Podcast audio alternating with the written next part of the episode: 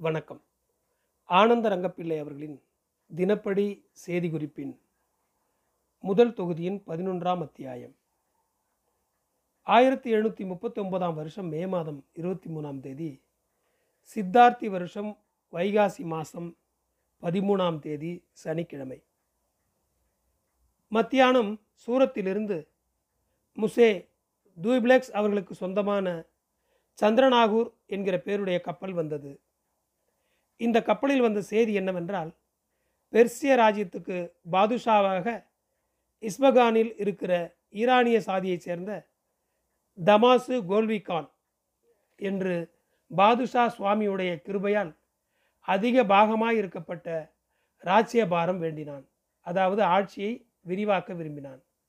அதன் பேரிலே சூரத்துவம் மிஞ்சி படை வலிமையை பெருக்கிக் கொண்டு துருக்கி பாதுஷா பேரிலே சண்டை செய்து செயம் கொண்டான். பிறகு டில்லி பாதுஷா பேரிலே போரிட்டு வெல்ல வேண்டும் என்று திட்டம் பண்ணி அவருக்கு கடுதாசி எழுதி அனுப்பி வைத்தான். அதுக்கு டில்லி பாதுஷா சண்டைக்கு வரலாம் என்று எழுதி அனுப்பி வச்சார்கள். அதன் பேரிலே தன்னுடைய இருப்பிடமான இஸ்பகான் என்கிற பட்டணத்திலிருந்து ஆயிரத்தி எழுநூற்றி முப்பத்தெட்டாம் வருஷம் கிளம்பி கடவுளின் கிருபையால் டில்லி பாதுஷா பேரிலே போர் தொடுக்க அறுபதாயிரம் குதிரைகளுடன் வந்தான். வழியில் துராணி பாதுஷாவை சயம் பண்ணினான். பின்னையும் அவரவர் வழியில் அந்தந்த நாட்டு ராசாக்களும் கப்பம் கட்டினார்கள். டில்லியின் முக்கிய இடமான லாகூர் கோட்டையை சேய்ச்சு காட்டினார். இதனால் மிகுதியும் கோபம் கொண்ட டில்லி பாதுஷா முகமது ஷா நிசாம்களையும் உமர்களையும் அனுப்பி சண்டை போடச் சொன்னார். அவர்களெல்லாம் அவசரப்பட்டு சண்டையில் செத்து போனார்கள். அதனால் அதிக சினமடைந்த டில்லி பாதுஷா எல்லா உமர்களையும் மறுபடியும் சண்டைக்கு போகச் சொன்னார். சுவாமியின் கடாசம் பெரிதாக இருந்ததால் தமாஷ் கோல்விகான் முன் நிற்க முடியாமல் தோற்றுப்போனார்கள் அதனால் டில்லியை பிடித்து கொண்டு முகமது ஷா என்கிற பாதுஷாவையும் உமர்களையும் பிடித்து காவலில் வைத்தான். பிறகு முகமது ஷா என்கிற பாதுஷாவையும் இருபது இருபத்தைந்து உமர்களையும் ஒரு தேதி கடைத்தெருவில் சகல சனங்களும் பார்த்து கொண்டிருக்கும் போதே தலையை வெட்டி போட்டான். அதன் பிற்பாடு அருகிலிருந்த ராச்சியங்களில் முகமது ஷாவின் பெயர் போடப்பட்டிருந்த ரூபாய் முத்திரையில் அதை எடுத்துவிட்டு தன் பெயரை போடச் சொல்லி உத்தரவு கொடுத்தார். அதன்படி சூரத்து நவாபுக்கு எழுதி வந்த ஆணையாவது. ரூபாய் முத்திரையில் போடப்பட்டிருக்கிற முத்திரையை எடுத்துவிட்டு இனிமேல் புதிய முத்திரை போட வேண்டும். சுவாமியுடைய கிருபையால் வந்த நாதிஷா என்கிற பாதுஷா என்று எழுத வேண்டும். இவ்வாறு ரூபாயிலும் மற்ற எல்லா சன்னத்திகளிலும் எழுதி முத்திரை போட வேண்டும். பழைய பேரான தமாசு கோல்விகான் என்கிற பெயரை சொன்னால் அறுநூறு ரூபாய் அபராதம் வழங்கப்படும். அனைவரும் சுவாமியின் கிருபையால் வரப்பட்ட நாதிர்ஷா பாதுஷா என்றே சொல்ல வேண்டும். இப்படியாக சூரத்து நவாபாக இருந்தவருக்கு எழுதி வந்து அவரும் மேலே எழுதியிருக்கப்பட்ட நாதிர்ஷா பாதுஷாவின் கட்டளைப்படி பட்டணமெல்லாம் பறையடிக்க செய்து எதிர்காலம் போடவிருக்கிற ரூபாய்களில் எல்லாம் மேலே எழுதியிருக்கப்பட்ட முத்திரையை போட வேண்டும் என்று அறிவித்தார். இதல்லாமல் பழைய ரூபாய் வட்டமாக அல்லவா போடப்பட்டிருந்தது? இதை ஒரு புது கூர்ச்சாய் போட்டார்கள். புது வடிவமாக ஓரத்தில் புள்ளி வைத்து போட்டார்கள். இப்படியாக புதுசாய் வந்த பாதுஷாவின் உத்தரவு வந்ததென்று பத்து நூறு துறையவர்களும் குமிசேல்காரரும் முசே எலியாசும் சொன்னார்கள். சூரத்திலிருந்து வழக்கப்படி தினுசுகள் வந்தன. மேலே எழுதியிருக்கப்பட்ட டில்லி பாதுஷாவின் கதை இப்படி நடந்தால் மற்றவர்களுடைய ஐஸ்வர்யமும் அவர்களுடைய அதிகாரமும் பறிபோவதற்கு என்ன சந்தேகம் இருக்கிறது? அதன் பேரிலே லோகத்திலே இருக்கிற ராசாக்களுடைய வாழ்வும் அவர்களுடைய ஐஸ்வர்யமும் எம்மாத்திரம். அவையெல்லாம் அழிந்து போகக்கூடியவையே. ஒன்றேனும் நிற்கப் போவதில்லை. சர்வ ஜீவ தயாபரனுடைய மோசமாகிய வாழ்வு மாத்திரம் அழியாமல் இருக்குமே தவிர மற்றபடி எல்லாம் அழிவதும் உண்டாவதுமாக இருப்பவைதான் மேலே டில்லி பாதுஷாவை வெட்டி போட்டதாகத்தானே எழுதியிருக்கிறது. டில்லியிலிருந்து வந்த செய்திப்படியோ பாதுஷாவை மாத்திரம் வெட்டவில்லை. சும்மா காவலில் வைத்திருக்கிறார்கள் என்று மற்ற காரியங்கள் எல்லாம் நடந்தன என்றும் சொல்கிறார்கள். தமாசு கோல்விகானுக்கு நிசாம் உள்கையாக இருந்ததால் இதெல்லாம் நடந்ததாக செய்தி சொல்கிறார்கள். பின்னையும் ஒரு மாதத்திற்கு பிறகு வந்த செய்தி என்னவென்றால் முகமது ஷா பாதுஷாவை எப்போதும் போல் காவலில் வைச்சார்கள். அவருடைய குமாரத்தியை தமாஷ் கோல்விகானின் மகனுக்கு கல்யாணம் செய்து கொண்டார்கள். டில்லி பாதுஷாவின் கஜானா பொக்கிஷத்தில் இருந்த நவரத்தினங்கள் எல்லாவற்றையும் எடுத்துக்கொண்டனர் அட்டக்கு நதிக்கு இது தற்போதைய பாகிஸ்தானில் இருக்கிறது. அப்புறம் இருக்கிற டில்லிக்கு செல்கிற காபூல் தேசமும் மூல்தான் தேசமும் இரண்டு தேசமும் தமாஷ் கோல்விகான் பிடித்து கொண்டார். மறுபடியும் தன்னுடைய ராச்சியத்துக்கு போவதற்காக பயணம் புறப்பட்டு போனான். ஆனால் டில்லி பட்டினத்தில் அநேகம் வர்த்தகர் வாழ்விழந்து போனார்கள். அநேக சனங்கள் பலவந்தமாய் உயிரை போக்கிக் கொண்டார்கள். சிறிது சனங்கள் வெட்டுப்பட்டு செத்தார்கள். இப்படி அநேகம் பேர் ஸ்ரீசாதியாரும் அதாவது பெண்களும் ஆண்களுமாக லட்சம் லட்சத்தி ஐம்பதனாயிரம் சனங்கள் செத்தனர் என்று அரண்மனைக்காரர்களுக்கு அதாவது ஆர்மீனியர்களுக்கு ஊர்ஜிதமாய் எழுதி வந்ததாக சொன்னார்கள். ஆயிரத்தி எழுநூற்றி முப்பத்தொன்பதாம் வருடம் ஜூன் மாதம் ஆறாம் தேதி சித்தார்த்தி வருஷம் வைகாசி மாதம் இருபத்தி ஏழாம் தேதி சனிக்கிழமை. மத்தியானத்துக்கு மேல் சுமார் நாலு மணி அளவில் புதுச்சேரியிலிருந்து சென்னை பட்டணத்திற்கு போவதற்கு புறப்பட்டு பாய் எடுத்தான். அதுக்கு கட்டுமரம் விட்டார்கள். கப்பல் கப்பித்தான் பேர் கிழிந்துள்ளது. கப்பல் கப்பித்தான் துறை முசிய தூய்மாவுக்கு ஒரு கடுதாசியும் பிரான்சிலிருந்து இங்கு வந்திருக்கிற நம்முடைய எதிர் வீட்டுக்காரரான பாதிரி முசே லொலியருக்கு ஒரு கடுதாசியும் கட்டுமரக்காரன் கையில் கொடுத்தான். அந்த கடுதாசியை கட்டுமரக்காரன் கொண்டு வந்து துறை அவர்களிடம் கொடுத்தான். பிரான்சிலிருந்து தமக்கு வந்த கடுதாசியை படித்துக்கொண்டு சீக்கிரமாக பல்லக்கை முஸ்தீது செய்ய சொல்லி அவரும் முசே மீரா முசே தெபரன் ஆகிய பெருமக்களும் ஆக மூவருமாக பாதிரி முசே லொலியரிடம் வந்து அவர் பேருக்கு வந்த கடுதாசியை கொடுத்து அவரை சியாம் நாட்டுக்கு பிஷப்பாக நியமித்திருக்கிறதாக செய்தி சொல்லி சந்தோஷ வார்த்தை சொல்லி கட்டி முத்தமிட்டார்கள். சியாம் என்றால் தாய்லாந்து நாட்டுக்கு பிஷப் என்றால் தலைமை பாதிரியாராக. பின் சாரி போனார்கள் அதாவது உலா போனார்கள். முசே துய்மா அவர்களுக்கு பிரான்சிலிருந்து எழுதி வந்த கடுதாசியில் புதிதாக என்ன செய்தி எழுதி வந்ததோ தெரியவில்லை. மறுநாளான இருபத்தெட்டாம் தேதி ஞாயிற்றுக்கிழமை காலமே அன்று நாமும் முத்தியா பிள்ளையும் முசே லொலியர் அவர்களை சந்தித்து விசாரித்தோம். சந்தித்து சந்தோஷமான உபசாரமான வார்த்தை பேசிவிட்டு அனுப்பி வைத்து கொண்டு வந்துவிட்டோம் ஆயிரத்தி எழுநூற்றி முப்பத்தி ஒன்பதாம் வருடம் ஜூன் மாதம் எட்டாம் தேதி சித்தார்த்தி வருஷம் வைகாசி மாதம் இருபத்தி ஒன்பதாம் தேதி திங்கட்கிழமை. சாயங்காலம் நான் துறை வீட்டுக்கு போய் பார்க்க வேண்டும் என்று துறை வீட்டு வாசல்படி ஜெண்டினேர் காக்கிற அதாவது காவல் செய்கிற இடம் மட்டுக்கும் போனேன்.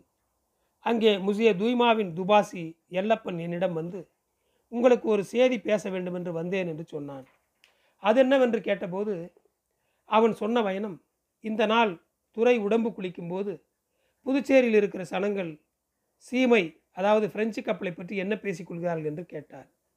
அதுக்கு நான் பிரெஞ்சு கப்பல் அஞ்சாறு நாளையிலே வரும் என்று பேசிக்கொள்கிறார்கள் என்று சொன்னேன். முசே துமேலியாரை பற்றி என்ன சொல்கிறார்கள் என்று கேட்டார். அதுக்கு நான் வெள்ளைக்கார தெருவில் உள்ளவர்களும் நகரம் முழுவதும் இருக்கிற தமிழ் சனங்களும் முசே லெனுவார் அவர்களின் மகனான முசே துமேலியாரும் முசே பெப்ரவரியாரும் முசே கையெழுத்து பிரதியில் இந்த பேர் தெளிவாக இல்லை. அவர்களும் பிரான்சிலிருந்து வருகிறார்கள் என்று சொல்லி கொண்டார்கள் என்று சொன்னேன். இந்த செய்தியை ரங்கப்பன் பிறப்பிச்சான் என்பதை அறிவாயா? கேள்விப்படவில்லையா? என்று கேட்டார். அதுக்கு நான் ரங்கப்பன் வீட்டில் இந்த பேச்சை கேட்டதுமில்லை. ரங்கப்பன் இந்த பேச்சை பற்றி பேசியதுமில்லை பேசி பார்த்ததும் இல்லை என்று சொன்னேன். துறை முசிய துமேலியர் எந்த உத்தியோகத்துக்காக வருகிறார்? மற்றவர்கள் எந்த உத்தியோகத்துக்காக வருகிறார்கள் என்று கேட்டார். அதுக்கு முசே துமேலியர் சின்னதுரை உத்தியோகம் செய்யவும் மற்றவர்கள் கோன்சேலியர்களாகவும் வருகிறார்கள் என்று சொன்னேன். இவர்கள் சேதி வரும் என்றும் அது எந்த நிமித்தியம் என்றால் நீர் உத்தியோகத்திற்கு அதாவது கவர்னராக வந்த பிற்பாடு கும்பநீர் வெகு நாளாய் பிரயத்தனம் செய்தும் கிடைக்காத ரூபாய் முத்திரை நீர் பிரயத்தனம் எடுத்த பிறகு கிடைத்தது. வெகு சந்தோஷப்பட்டு முத்திரை அனுப்பி வச்சார்கள். இப்போது காரைக்காலையும் வாங்க முடிந்தது. உம்முடைய ஆயுசு பரியந்தம் உத்தியோகம் போகாது.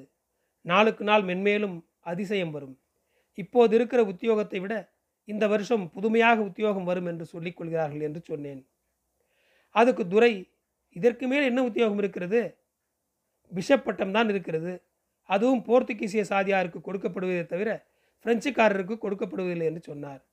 அப்போதுதான் இது கனகராய முதலி உன் பேரிலே துறையவர்களுக்கு வருத்தம் ஏற்படும்படியாக சொன்னது போல் தெரிகிறது என்று எல்லப்பன் சொன்னான். இப்படி சொன்ன பிறகு நான் மனதில் யோசனை பண்ணி கொண்டதாவது நமக்கென்ன பிரான்சிலிருந்து சனங்கள் கடுதாசியும் அனுப்புகிறார்களா? கனகராய முதலிக்கும் நமக்கும் இருக்கிறது வேஷம் அறிந்தும் என்மேல் பொறாமையால் இப்படி பரப்பி விடுகிறார்கள். யோசனை பண்ணிக்கொண்டு இந்த அவதூறு நமக்கு சாராது என்றும் நான் பச்சாதாபத்துடன் இருக்க வேண்டும் என்றும் அனைத்து சர்வசீவ நாயகர் இவற்றையெல்லாம் கண்டிப்பார் என்றும் எண்ணிக்கொண்டேன். மற்றவர்கள் மெய் தெரியாமல் நம்பி வருகிறார்களே நான் இப்படி சொன்னவன் இல்லை அதன் பேரிலே என் பேரிலே ஒரு குற்றமும் இல்லை. என் பேரை இழுத்ததால் என் மனதை தேற்றிக்கொள்ள வேண்டியுள்ளது. என் பேரிலே கவர்னருக்கு வருத்தம் வரும்படியாக சொன்ன கனகராய முதலிக்கு கொஞ்ச நாளில் சர்வசீவ தயாபரனான சுவாமி ஆக்கினை கொடுப்பான் என்பதில் சந்தேகமில்லை. அது எப்படி என்றால் ஒருத்தருக்கும் என் மனதாலும் பொல்லாப்பு பண்ண வேண்டும் என்று நினைப்பவன் இல்லை அதன் பேரிலே சுவாமி அவர்களுக்கு ஆக்கினை தண்டனை கொடுப்பார் என்பதில் சந்தேகமில்லை. நாம் ஒருவருக்கும் கெடுதல் நினைக்காததால் சுவாமி நமக்கு எப்போதும் குஷி வர விடமாட்டார். இதை லோகத்துக்குள்ளே இருக்கப்பட்ட எல்லா சனங்களும் அறிவார்கள். என் பேரிலே இப்படி பொய்யான படியை சுமத்தியவர்கள் அடையப் போகிற கஸ்தியையும் இருக்கப்பட்ட சனம் அறியும்படியாக சுவாமி வெளிப்படுத்துவான்.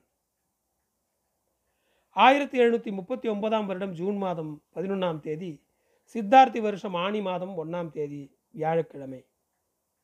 இந்த நாள் பட்டணத்தில் புதிய செய்தி என்னவென்றால் புதுச்சேரி பட்டணத்தில் ஆட்சி செய்கிற முசே ஜெவாலிய முசே துய்மா ஊரெங்கும் தெரிவித்த செய்தி என்னவென்றால் இந்த பட்டணத்தின் நகர எல்லைக்குள் கடற்கரை ஓரம் சம்பா கோவிலுக்கு அதாவது செயின்ட் பால் சர்ச்சிற்கு தெற்கேயுள்ள உப்பாறு கழிமுகம் அல்லது பொது பாதைகளில் யாரேனும் மலம் கழித்தால் ஆறு பணம் அபராதம் வசூலிக்கப்படும்.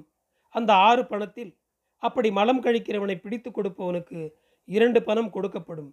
மற்ற நாலு பணம் சாவடிக்கு அதாவது கோர்ட்டுக்கு சேரும் என்று தமுக்கு போட்டு கட்டளையிட்டார். இந்த கட்டளையை அறியாமல் மலங்கழித்தோரிடம் அபராதம் வாங்கப்பட்டது. அதனால் ஊரில் அங்காளாய்த்த சனங்களுக்கு கணக்கில்லை. இந்த அறிவிப்பு பின்பற்ற முடியாத அளவுக்கு கடினமாக இருப்பதாக எண்ணியவர்களுக்கு கணக்கில்லை. ஆயிரத்தி எழுநூற்றி முப்பத்தி ஒன்பதாம் வருடம் ஜூன் மாதம் இருபத்தெட்டாம் தேதி சித்தார்த்தி வருஷம் ஆணி மாதம் பதினெட்டாம் தேதி ஞாயிற்றுக்கிழமை தினம். மத்தியானத்துக்கு மேல் இரண்டு மணிக்கு முன் காலயுக்தி வருஷம் மாசி மாதம் மெக்காவுக்கு போன மோரா என்கிற கப்பல் இந்த நாள் வந்து சேர்ந்தது. இந்த கப்பலின் கப்பித்தான் பேர் முசே ஜொல்மேனியாக்கு என்பதாகும். இந்த கப்பலில் போன சரக்கும் முன்பு இவ்விடத்திலிருந்து போய் அதாவது பிப்ரவரி மாதம் ஆயிரத்தி எழுநூற்றி முப்பத்தி ஒன்பதாம் வருடம் காலயுக்தி வருஷம் மாசி மாதம். விற்காமல் இருந்த சரக்கு முழுவதும் வித்து போய்விட்டதா என்று கேட்டபோது அதுக்கு ராஜஸ்ரீ துறை அவர்களும் குமிசேல்காரர்களும் பதில் சொன்னதாவது. முன்பு போய் விற்பனையாகாமல் கிடந்த லட்சத்து பத்தாயிரம் வராகன் மதிப்புள்ள சரக்குகளில் ஏழு எட்டு மாதங்களுக்குள் ஐம்பதாயிரம் நாட்டு பத்தாக்கு விற்பனை. அதாவது இருபத்து நான்காயிரம் வராகனுக்கு விற்பனை என்றும் இனிமேல் புதுச்சேரியிலிருந்து சரக்கு ஏற்றி அனுப்பி வைத்தால் தேங்கி கிடக்கிற சரக்கு விற்காது என்றும் அதனால் சரக்கு அனுப்ப வேண்டாம் என்று எழுதி அனுப்பிவிட்டார்கள் என்றும் சொன்னார்கள். சரக்கை மெக்காவில் முசே சோர்பிஸ் செத்தேர் என்பவரிடம் இருப்பு போட்டு வந்தபடியினாலே முசே டிப்ரஸை எழுதி அனுப்பிய கடுதாசியில் தம்மிடமிருந்த சரக்கில் எதுவும் விற்கவில்லை என்று எழுதியிருந்த கடுதாசியையும் படித்து காட்டினார்கள். அதன் பேரிலே இந்த வருஷம் மெக்காவில் வர்த்தகம் நடப்பதாக தெரியவில்லை. ஆயிரத்தி எழுநூற்றி முப்பத்தி ஒன்பதாம் வருடம் ஜூன் மாதம் இருபத்தி ஒன்பதாம் தேதி சித்தார்த்தி வருஷம் ஆணி மாதம் பத்தொன்பதாம் தேதி திங்கட்கிழமை. இந்த நாள் சாயங்காலம் அஞ்சு மணிக்கு பிரான்சிலிருந்து முசே லஜீனியாவை கப்பித்தானாக கொண்ட தூக்தே ஓர்லியான் என்கிற கப்பல் வந்து சேர்ந்தது. இந்த கப்பல் பிராக் என்கிற இடத்திற்கு போவதற்காக நவம்பரில் லோரியாம் என்கிற இடத்திலிருந்து புறப்பட்டு இந்த நாள் புதுச்சேரிக்கு வந்து சேர்ந்தது. இந்த கப்பலில் கப்பித்தானாக இருந்த சொல்தாது முசே ஒலூசு நிமித்தியம் வியாச்சியம் ஏற்பட்டு சீமைக்கு போயிருந்த முசே தெபிக்குலோம் இந்த கப்பலில் வந்து இறங்கினான். கப்பல் கப்பித்தானும் மற்ற பேர்களும் இறங்கினார்கள்.